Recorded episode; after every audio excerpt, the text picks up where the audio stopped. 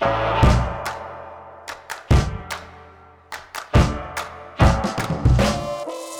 och välkomna till eh, Visions chefspodd. Idag ska vi prata om hur man vågar leda. Vi kommer även göra en liten framtidsspaning här på slutet och eh, jag hoppas att ni som lyssnar får med er några konkreta råd och tips när vi är klara med detta samtal. Till min hjälp så har jag två gäster som jag tänkte att ni får presentera er själva. Mm, jag heter Stefan Arbratt, kommer från Göteborg, har min bakgrund inom eh, mycket chefserfarenhet inom omsorgen. Jobbar nu i ett eget företag, KCNC, med ledarutveckling och olika insatser både mot chefer och personalgrupper. Mm. Och jag heter Kajsa Björnström. Jag jobbar nu som socialdirektör i Uppsala kommun och har gjort det sedan en månad tillbaka så jag är verkligen ny på jobbet. Men jag har en bakgrund som eh, chef på olika uppdrag inom kommunal verksamhet under de senaste 27 åren. Mm. Och jag heter Josef Bengtsson eh, och jag jobbar som webbreporter på Vision. Eh, men jag tänker, det är ju inte jag som ska prata, det är ni två som ska prata och eh, ni har ungefär 20 minuter på er att prata om det här att våga leda eller mod hos en chef. Kajsa, mod eller våga leda, vad, vad, vad kommer upp i ditt huvud när man Ja, det är en ganska svår fråga. Jag tror att det är mer utifrån situationer som uppkommer genom livet eh, när man jobbar som chef på olika uppdrag. Och de kan vara olika i olika situationer. Mod för mig är att sitta här hos er och prata i det här sammanhanget. Därför det krävs lite grann av mig eh, att gå från min komfortzon. Eh, men det handlar ju om att möta de svåra situationerna och att våga stå upp tillsammans med medarbetare och kollegor i de sammanhangen. Mm. Stefan, vad säger du om våga leda och mod? Alltså mycket tycker jag ändå handlar om alltså i, i, i ledarskapet och även då i chefskapet om vi tar dem samtidigt så är det ju att våga stå upp för det man tror på eh, i en organisation eh, som är politiskt styrd, vilket kan vara en, en ganska stundtals påfrestande utmaning. Och det är inte alltid så att man, man ska stå upp för sitt eget. Utan när man Nej, leder precis. en politiskt styrd organisation är det ju faktiskt någon annans beslut som mm. man ska förverkliga och sätta i verket helt enkelt. Och det är ju inte alltid så att man själv tycker att det här är den bästa idén eller den bästa saken att göra. Men man har ett uppdrag där det faktiskt ingår att göra det. Och då gäller det att försöka hitta det meningsfulla i det. Eh, att det är begripligt och hanterbart i de situationerna där man möter människor och ska förklara en svår situation. Jag tänker också att en del blir också att hitta någon slags acceptans för för mm. det. Alltså själva vad ska jag göra som enhetschef eller rektor eller vad jag har för titel tillsammans med mina medarbetare. Alltså har man avklarat vadet där så är ju huret det som blir intressant för mig och medarbetarna tillsammans mm. i det vi ska göra och det som kommer vara eventuellt en förändring exempelvis.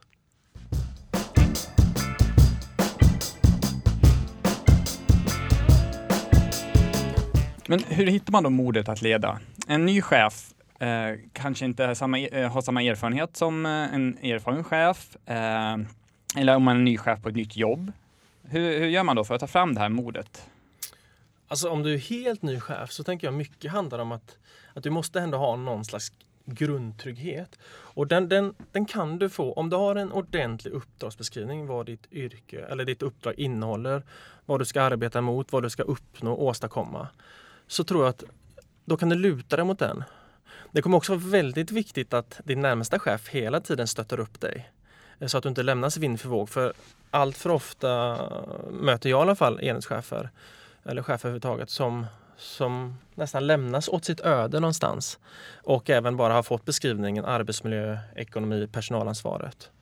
Eh, och det är väl någonting jag tänker just för nya chefer vad det gäller nyanställda med erfarenhet så kan man nästan fråga Kajsa som gästen ja. faktiskt. Att hur, hur, ja, nu när du går in i det här nya i eh, Uppsala sedan februari 2017? Ja, det är ju för mig ett nytt uppdrag som socialdirektör som riktar sig mot individ och familjeomsorgen och en hel del nya frågor för mig. Mm. Eh, samhället är väldigt förändrat sedan 10 år, 20 år så ser mm. det väldigt olika ut hur vi har driftat socialtjänsten egentligen. Men jag tänker på det du sa om målbilder. Att ha en tydlig målbild är ett jättebra stöd för hur du ska anta utmaningar i att möta modet på det sättet. För då får du tydliga vägval faktiskt att göra. Sen är det så att en chef är alltid en chef och det jag tror att man underskattar ibland. Det är den kollegiala delen, att du har dina kollegor som kan hjälpa dig och stödja dig. Det har varit mina 27 års erfarenhet i alla fall att jag har lärt mig väldigt mycket av mina kollegor. Mm. Av deras styrkor och av deras svagheter. Men hur de har valt att hantera situationen eller när man bara har bollat. För ibland finns inte alltid chefen till att göra den bollningen. Så jag tror att det är viktigt att komma ihåg, även om alla chefer har ett ansvar att hjälpa till och stödja. Men ibland kan det vara svårt att fråga efter det där stödet eller veta vilken form av stöd man behöver och vill ha. Men du kanske tar det vid fikat eh, med kollegan i de små frågorna. Och det är ofta så du får ett stöd hur du tar de stora frågorna vidare. Ja, precis. Och sen så tror jag någonstans liksom att de allra flesta cheferna är nog ganska stora, eller hyfsat stora egon till och från i alla fall. För att man vill ju visa någonstans att man klarar det. Det är ju lite som när man är barn, alltså jag klarar det här själv. Och lite så upplevde jag själv min roll att jag vill ju så länge som möjligt klara det själv för att visa att jag duger och inte blanda in ibland alltid min, min närmsta chef eller kollegor. Men ju tryggare man blir i sitt, i sitt uppdrag och det är tydligt vad man ska åstadkomma så, så kan man släppa på det upplevde jag. Absolut. Sen tror jag det är viktigt att ta modet att pröva. Det är inte farligt att misslyckas. Eh, det är liksom, sen är det ju så att vi ska inte misslyckas på bekostnad av någon annan, att någon får illa eller så. Men oftast är det inte så farligt att faktiskt pröva och göra fel. Nej, och det är det jag tycker ibland i offentlig sektor att vi blir lite så fega. För vi ska göra de här riskbedömningarna liksom på nästan i stort sett allt oavsett vad det är förändring vi ska åstadkomma. Och det tror jag bygger in någon slags osäkerhet hos medarbetarna som gör att man liksom inte riktigt fångar upp deras eh, tankar och idéer. Mm. För jag tror i alla fall eh, vi, vi vill ju någonstans att de ska vara delaktiga. Vi vill ju någonstans att de är oftast experter eller är experter på sitt uppdrag också. Så det, var, det är lite konstigt ibland när vi...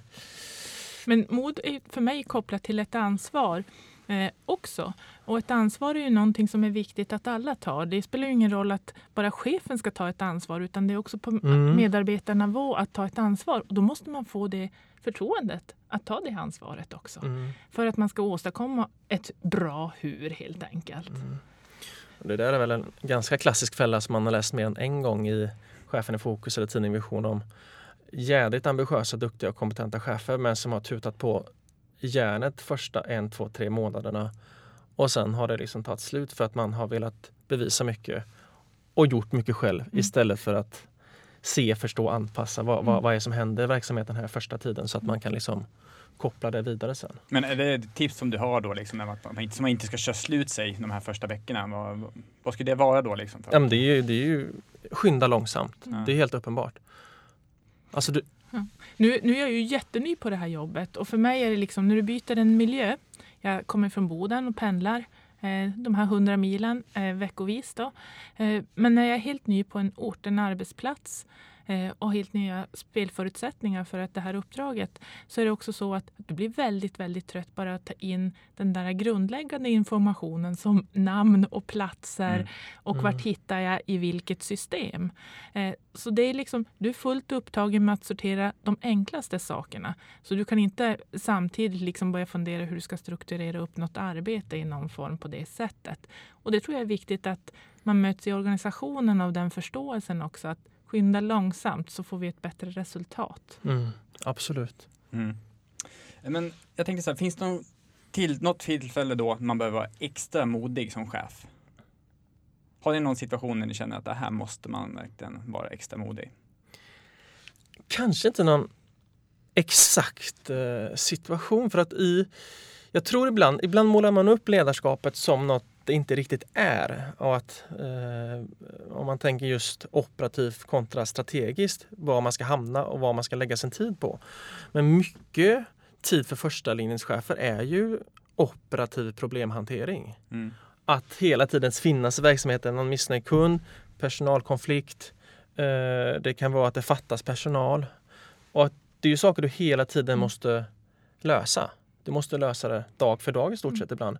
Och då det är de situationerna som nu tränas. Alltså jag vet inte jag vet inte riktigt om jag har haft någon exakt så just Nej. den situationen. Men... Eh, Nej, och jag kan inte heller liksom återge den situationen och jag har lite svårt för det här med operativt och strategiskt. Eftersom att jag har jobbat på alla nivåer inom eh, verksamheten så är det ju så att min erfarenhet är att, att du måste vara strategisk och operativ hela tiden samtidigt. Du kan, kommer inte ifrån varken det ena eller andra oavsett vart du har ditt uppdrag och vad du jobbar med. Men däremot kunde jag ju, jag, har ju haft en sån, när jag var, jobbade som enhetschef så hade jag en, eh, jag kunde känna av fysiskt när jag stod inför en jobbig situation. För varje, om det var inför ett jobbigt samtal, cirka en gång om året, så fick jag ibland kvällen innan när jag skulle ha något jobbigt som jag upplevde jobbigt, ont i mitt högra ben. Eh, Så hade jag det under natten när jag sov där. Men dagen efter när jag vaknade och var på väg till jobbet så släppte det alltid. Och det är inte att jag hittar på nu faktiskt, utan det, det stämmer. För då kände jag liksom att jag hade förberett mig så mycket mentalt, sovit, gått och lagt mig, tänkt mycket på det. Och sen när jag stod inför situationen så var jag så förberedd som jag kunde. Så att, att inte kanske hamna i att det finns extra jobbiga situationer tror jag mycket ligger liksom i de förberedelser du gör. Mm. För jag tror det är svårt att sitta och ha exempelvis ett svårt samtal och tro att du kan följa en specifik mall. Utan du, du, du måste hantera situationen som den är då. Mm. Jag tror att det är viktigt att titta på sig själv. Vad är det jag tycker själv är svårt i det här? Du kan inte veta vad du förväntar dig av den som du ska möta eller situationen du ska möta. Utan att, att du tänker eh, igenom de delar själv. Att, vad, vad står jag för i den här situationen? Eh, lite som du säger, att vara förberedd utifrån det då, helt enkelt. Jag, hade ju, jag tänker på det du sa nu, förberedd och även någonstans att kopplas till vem jag är. Det här med autenticitet som är väldigt viktigt. Eh, att kunna stå för det man är. Men jag hade en situation där jag kom till arbetet tidigt, jag åkte ut till medarbetarna och mötte en medarbetare som kom fram direkt till mig och var ledsen och kramade om mig. Och det enda hon säger är att min dotter gjorde ett självmordsförsök i natt. Då är det väldigt svårt att, då, då måste du någonstans bara gå in i det. Alltså att krama tillbaka, finnas där. Och kanske inte börja fundera på vad ska jag säga nu? Vad är rätt att säga nu? Mm. Bara att du säger något. Mm. Kan Eller, man, eller man, finns där och lyssnar framför allt. absolut. Ja. kan man träna på det där? Jag tänker ny, som en, en helt ny chef som är, kan man vara 23-24 år. Kan man, hur hanterar en sån, en sån där? Då ska jag ju verkligen visa. Förhoppningsvis är jag duktigare i mitt chefsuppdrag idag, efter 27 år, Mm. än vad jag var för 27 år sedan. Att det är ju lite grann som med träning i allmänhet. att Ju mer du tränar, ju bättre du blir. Mm. Och Det är också att våga utsätta sig för de svåra situationerna som tar emot för en som människa och person. För då lär du dig av den erfarenheten och du blir starkare ur situationen och vågar möta nästa lite modigare. Tror jag. Jo men precis. Alltså, till en viss del så tror jag faktiskt det är, det är väldigt svårt att runda de hundåren du någonstans måste göra. Men mm, inom idrotten så pratar man ju mycket om upprepningsträning, att du upprepar vissa moment för att hela tiden vara för, förberedd för att vad som exempelvis ska hända på en fotbollsplan. Det är därför Zlatan pratar om att han ser bilder i sitt huvud vad som kommer hända, för han har redan tränat på dem som gjort det så mycket, varit med om dem så mycket. Och det är det som man känner kommer med åren som chef också. Därför det kan vara svårt att träna på den upprepningsträningen i Mm. ledarskapet. Så här ska du genomföra det här svåra samtalet, det här APT eller vad det nu kan vara. Men det är därför, som vi var inne på tidigare, det är därför det är så viktigt det här stödet från din närmsta chef. Hur din chef följer upp dig när du är ny på arbetsplatsen. Hur introduk- introduktionen ser ut. Mm. Vad du introduceras i. Är det bara datasystem eller finns det mjuka frågor Mm. Som vi behöver liksom prata om också? Och det, det kan du ju kan ju du fråga Josef Kajsa om hur hennes introduktion har varit som socialdirektör Ja. i, i Uppsala. Det är jag lite nyfiken på Ja, faktiskt. jag har haft en jättefin introduktion och den pågår fortfarande. Det är ju liksom inte så att efter en månad så kan du veta allting. Men jag har många möten, många verksamheter som jag får träffa. Eh, så det är inte bara verksamhetssystem. Och det som jag uppskattar mest är människorna och mötena som jag får ute i verksamheten. För det ger mig en väldigt bra och tydlig bild av vad som fungerar, hur man driver det här, vad de står inför för utmaningar och vad vi har tillsammans att hantera.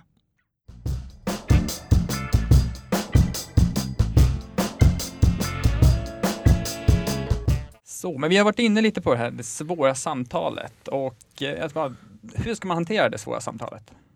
Finns det någon strategi man kan ta fram eller hur? Ja, med risk för att låta som en papegoja så, så har vi tagit upp närmsta chefen ett par gånger. Eh, och eh, mycket är ju att få stöd därifrån. Mm. Men det är ju också mycket, som jag också var inne på, vet, förberedelserna. Och jag tänker att det går ju faktiskt, alltså som konkret tips, det går ju att öva med en kollega, att be kollegan vara den där jobbiga motparten. Eller man kan be någon på HR-avdelningen kanske vara den jobbiga motparten. Och jag kan också ibland tänka att jag tycker om hemma liksom stå och lyssna på musik och sjunga med låtar när ingen hör eller ser mig. Liksom att stå och öva hemma, att jag låtsas vara kanske Ulf Lundell Mm. eller någon annan artist jag gillar. Eh, och det kan man ju också göra hemma. Ta lite space framför spegeln och dra upp musiken och så men jag låtsas att jag är chef, jag låtsas att jag har ett samtal och pratar högt för då är det ingen annan, man behöver inte känna sig så iakttagen. Så, så har jag gjort några gånger. Jag tycker det är ganska, har gett mig lite i alla fall. Mm. Eh, För egen del tror jag jag försöker att inte lägga så mycket fokus på mig själv därför att jag tycker det är fortfarande obehagligt att stå inför väldigt många människor. Och då menar jag inte obehagligt att jag inte gör det eller så vidare men det är liksom det är en utmaning för mig att göra det i alla situationer. Så, så att oftast blir jag, tänker jag försöka titta på vad blir meningsfullt för de här människorna som jag ska möta det här samtalet som, som kommer nu. Eh, hur ska jag kunna titta dem i ögonen och stå för det jag säger? Eh, väldigt mycket fokus ligger där för mig. Att det, det är förankrat i mig själv på det sättet. Vilket gör att ja, när det har varit svåra samtal, till exempel att 50 medarbetare ska sägas upp utifrån ett beslut som man har fattat inom politiken när man ska styra om i organisationen. Att faktiskt ha modet att möta de människorna personligen eller i grupp eh, och tala om varför det här sker. Sen är det ju så att det kanske inte är hanterbart för de människorna i den situationen. Och jag kan fortfarande höra från den situationen jag var med om att människor fortfarande är arga på mig för att jag förmedlade det budskapet. Mm. Eh, och då handlar det inte om att jag själv liksom tyckte eller ansåg någonting utan skulle hantera en situation. Men det är också lärorikt för mig att veta att ja, eh, på sättet jag tar ansvar för det här det är också en känsla som någon, någonstans sätter sig hos en människa. Vilket kan också vara, ja tack för att du tog dig tiden att faktiskt möta mig i det här svåra. Eh, och det hade betydelse för mig. Även om jag inte tycker om det jag hör så kan jag ta det till mig för att du säger det till mig. Så jag tror att det är viktigt att titta på den som man möter. Eh, hur ska man kunna göra det på bästa sätt? Nej, men, och det är det väl, du har varit inne på de två, nyc- eller två av tre nyckelbegrepp skulle jag säga där. Just hanterbarheten eh, och meningsfullheten. Och klart meningsfullhet lär väl inte de känna de här 50 som får det här beskedet. Men den tredje nyckelordet, begriplighet, det är ju väldigt viktigt att hur man förmedlar det då. Så att det blir begripligt. Okej, vi, det är det här vi står inför. Lite som, som vi också sa förut, det här liksom att skilja på vad, vad som är vad i den här eventuella förändringen och hur Mm. den i så fall kommer gå till och hur vi kan påverka den. Mm. Men att den är bestämd eller ska genomföras, det är klart då. Jag tänkte så här, det, det, är- som jag säger, det måste vara jättejobbigt då att ge det här beskedet till 50 medarbetare. Men hur, hur gör man då för att lämna den här komfortzonen då kanske om man tycker att det här är jobbigt, som du sa, det här spela in podd är jobbigt för dig exempelvis. Men hur, hur då hanterar man det här? Hur kan man lägga upp någon plan inför det? Ja, alltså frågan är om Frågan är hur mycket man ska lämna komfortzonen kanske i, i ett sånt eh, besked man ska lämna. Där kanske det, apropå hur mycket man ska situationsanpassa sitt ledarskap, där kanske man måste vara mer tydlig, fyrkantig och hålla sig verkligen inom vissa ramar och inte ta ut svängarna utan sen blir det de här kanske individuella mötena som kommer, för det kommer ju skapa reaktioner i den här gruppen tänker jag. Ja, både och. Alltså, du måste vara väldigt faktabaserad. Jag tycker om att skilja på situation och person. Därför jag tror, tror det är viktigt att fokusera på situationen, inte på personen utifrån svårigheter och så. Då. Mm. Men, men sen är det så att när du ska lämna ett, ett dåligt budskap eller ett negativt budskap så måste du också ha en förståelse för, för den människan som ska ta emot det här budskapet. Och det tror jag är av vikt också. Faktabaserat i grund men också eh, respekt för vad den här ska ta emot. Mm. Men du pratade lite där med styrningen från politiken eller någonting Mm. och sånt där. Och, eh, eh, och då får man ju liksom ta det här, ja, man måste vara modig och, och, och leda här liksom, även fast man själv kanske inte håller med om det här. Hur, hur hanterar man en sån sak då? Jag tror att det är alltid en utmaning för en chef. Men det är liksom hålla sig till fakta väldigt, väldigt tydligt. Så kom ihåg att ja, det här är mitt uppdrag. Att faktiskt driva den här frågan. Det är det som är beslutat och det är det vi ska genomföra. Mm. Och hur gör vi det på bästa sätt? Alltså det som du har varit inne på väldigt mycket tidigare. Huret. Eh, och det får man liksom jobba med tillsammans. Hur hantera, hantera det här. Du kan inte som chef backa och liksom säga ja, jag tycker inte, men jag måste. Det är inte okej. Okay. Alltså, jag tror väl så länge det inte bryter mot dina grundläggande värderingar eller väldigt mycket vad du står för eh, så får man göra det som mm. man är tesagt, som man säger i Göteborg, tesagt. Men till slut såklart, du kan komma till en, en gräns där det inte går längre och det har vi ju, det har vi ju sett efter exempelvis de här um, uppskrivningarna av um, åldern för ensamkommande. Att det har ju funnits chefer i, eh, i verksamheter som inte har velat vara med längre för man kan inte stå för det längre i den verksamheten eller det som blir följden av ett sådant beslut. Och även inom, som socialsekreterare. Men då, då får man ta mm. det, då får man ta det beslutet. För, för mig är det viktigt i en organisation när vi ska hantera svåra frågor att man faktiskt är lojal mot fattade beslut. Nu blir jag väldigt arbetsgivarinriktad på det här men, men det är också för arbetsmiljöns skull, vilka spelregler som ska gälla. För börjar alla hitta på egna spelregler då blir det inte bra heller. Utan man måste vara lojal mot besluten som är fattade. Och precis som du säger, känns det inte okej okay för mig att de här spelreglerna som gäller utifrån de här förutsättningarna, ja då måste man ju fatta ett eget beslut ifrån det. Nej, men då ska inte jag vara i den här verksamheten. Mm.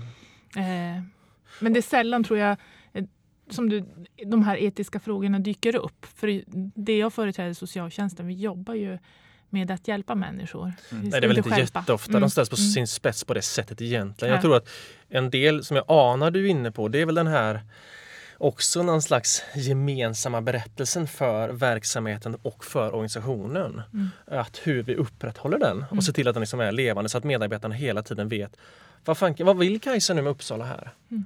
Vad, vad, vad, vad är hennes uppdrag? Vad är det hon ska åstadkomma? Och hur berättar hon det för medarbetarna så att alla förstår det? Och hur återkommer man till den berättelsen? Mm. Jag läste en intervju med Jan Helin, tidigare chefredaktör på Aftonbladet nyligen. Och nu är han på SVT då. Och han sa att nu när han tittat tillbaka att en av de sakerna som han skulle gjort bättre det var att samla sina journalister och medarbetare på Aftonbladet och berätta mer. Vart är vi på väg nu? Hur ligger vi till i den här resan som vi har påbörjat. Och det är klart att jag tolkar det också lite som kopplat till det här temat. Liksom att det krävs ju också lite mod att våga leda, kliva fram där, att mm. hela tiden tro på den här berättelsen, att vi inte bara sjösätter saker. Mm. För det är vi ganska duktiga på offentlig sektor, att planera och genomföra. Men sen då? Följa upp och mm. utvärdera är väl lite och kommunikation i sig är en utmaning. Ja. Eh, för kommunikation är ju inte bara information åt ett håll utan det handlar ju om att man faktiskt pratar med varandra och hittar de sätten när man har några hundra eller några tusen medarbetare. Det är alltid en utmaning. Mm. Hur hittar man vägar för att göra det på bästa sätt så man känner en delaktighet i frågorna? Bra, nu tror jag vi är snart inne på slutet här. Ehm, men jag tänker, om ni får sammanfatta det här så att de som lyssnar på den här podden eh, får med sig några tips eller råd eller någonting. Så här, vad, vad, vad, vill ni säga då till dem om, om att våga leda och mod? Alltså mitt första det är väl att ha klart för sig hur ser mitt uppdrag ut? Mm. Vad är det jag ska åstadkomma? Fråga, min, fråga din chef det. Så det inte bara blir att du har sökt ett arbete, den här tjänsten och vet att du ska ha arbetsmiljö, ekonomi och personalansvar. Vad innebär det mer? Det är väl det första rådet. Och även våga ställa krav på din närmsta chef att jag vill träffa dig en gång i månaden för att stämma av att jag är på rätt väg, att vi är på rätt väg. Mm. Mm. Eh, ja, delar din uppfattning där. Men jag skulle säga också, var dig själv.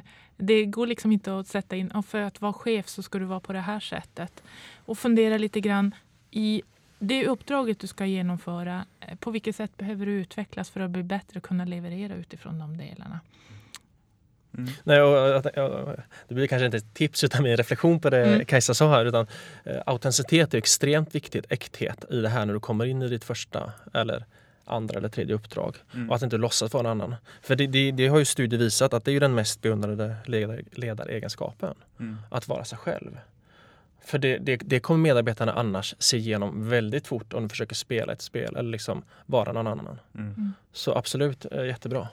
Bra, jättestort tack. Um, ni har ju lovat en framtidsspaning också.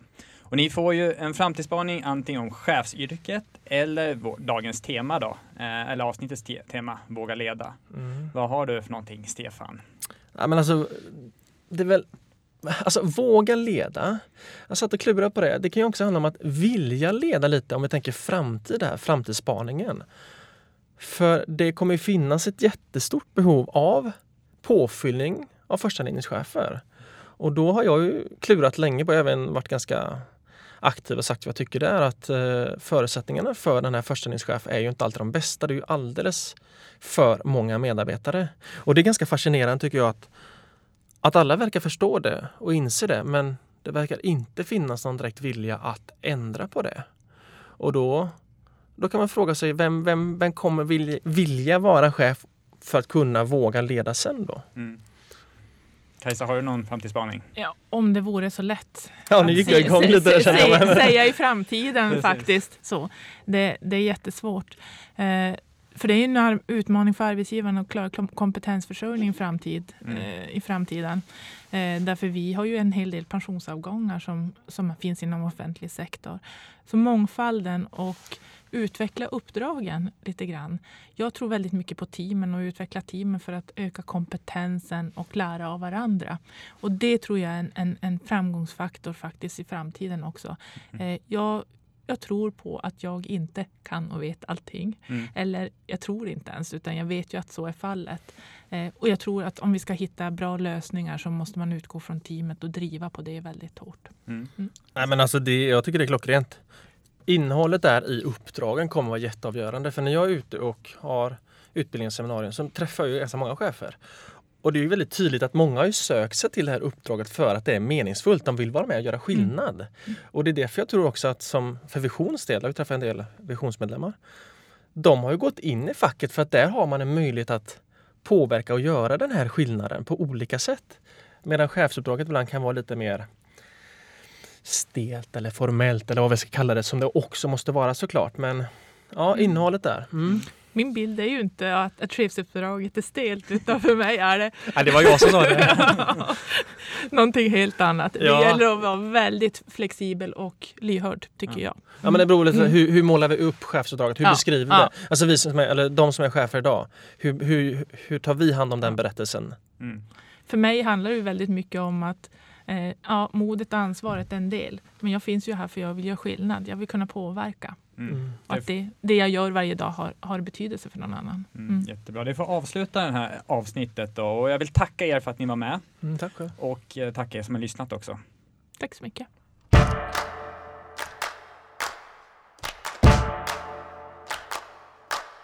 you